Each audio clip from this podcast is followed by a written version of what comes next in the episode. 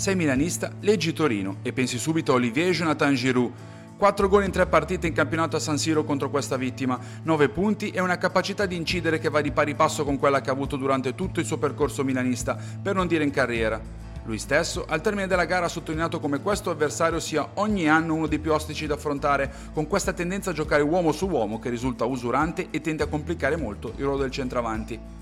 Beh, questo signore francese nell'autunno del 2021 realizzò sugli sviluppi di calcio d'angolo dopo la spizzata di Crunice. Poi, a febbraio, realizzò una rete bellissima quanto psicologicamente importante per la rinascita rossonero dopo un periodo buio, con quella girata era perfetta su cross di Hernandez. E infine, si è presentato l'appuntamento di questa stagione con partecipazione al primo gol, rigore procurato e realizzato per il 2-1 e Ragnatela tolta in quello che ha sigillato definitivamente l'incontro.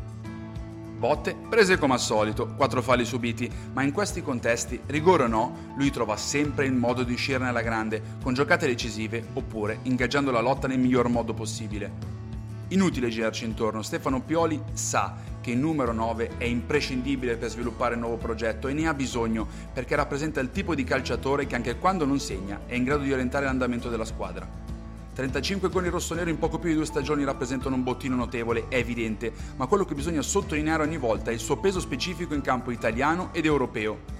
L'età ormai non è più una componente così incisiva nella carriera di un calciatore, lo si è capito, nonostante comunque Oli necessiti di un vice di rilievo, in grado di garantirgli freschezza costante, il riposo in alcune partite e una rotazione costante nelle fasi più dense di impegni della stagione. In principio fu l'alternanza con Ibra a garantirgli di arrivare al top nel momento decisivo della stagione, mentre la scorsa annata l'andamento di Orighi non lo aiutò per niente a gestire meglio i suoi acciacchi cronici alla caviglia, ma ciò nonostante il calciatore fu decisivo